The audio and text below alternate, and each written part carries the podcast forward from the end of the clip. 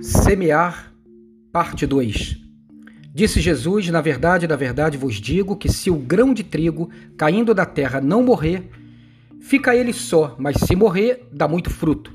Quem ama a sua vida, perdê-la-á, e quem nesse mundo odeia a sua vida, guardá-la-á para a vida eterna. Se alguém me serve, siga-me, e onde eu estiver, ali também estará o meu servo. E se alguém me servir, meu Pai o honrará. João 12, 24 a 26. Quando Jesus disse: Se o grão de trigo caindo da terra não morrer, não falava apenas da sua morte, mas apresentava um princípio espiritual e eterno de vida.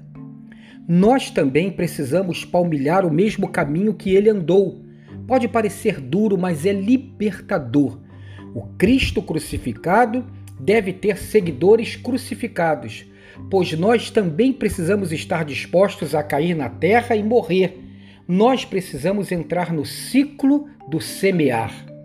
Quem ama a sua vida, perdê-la-á, nos revela a sabedoria do nosso Senhor e Salvador Jesus Cristo. Somente quando nos damos é que retemos nossa vida. Só quando damos é que recebemos. A pessoa que se agarra à vida e vive para si mesmo, vive em si mesmada, é movida por egoísmo, por uma mania de segurança. O espírito desse mundo nos ensina isso. Acumule o mais que puder, depois proteja o que conseguir. Obtenha tudo o que puder. Procure chegar aos cumos da vida, construa muralhas. Desconfie de tudo e de todos Feche-se para todos e só partilhe se for para ganhar algo em troca. Pense comigo: quem vive assim já descobriu a mentira do mundo e vê a cada dia a sua vida se perder. Quer ganhar a vida, mas na verdade está perdendo-a.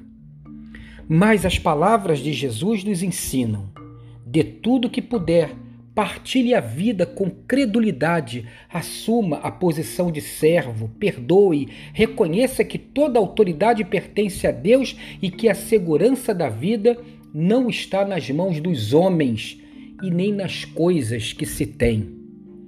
Só assim infundimos vida na nossa vida.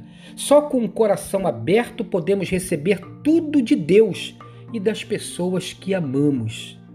O segredo está em permitir-se, em dispor-se, em dar-se, em morrer. Você entende? Em morrer para gerar vida. Tenha um dia abençoado e abençoador.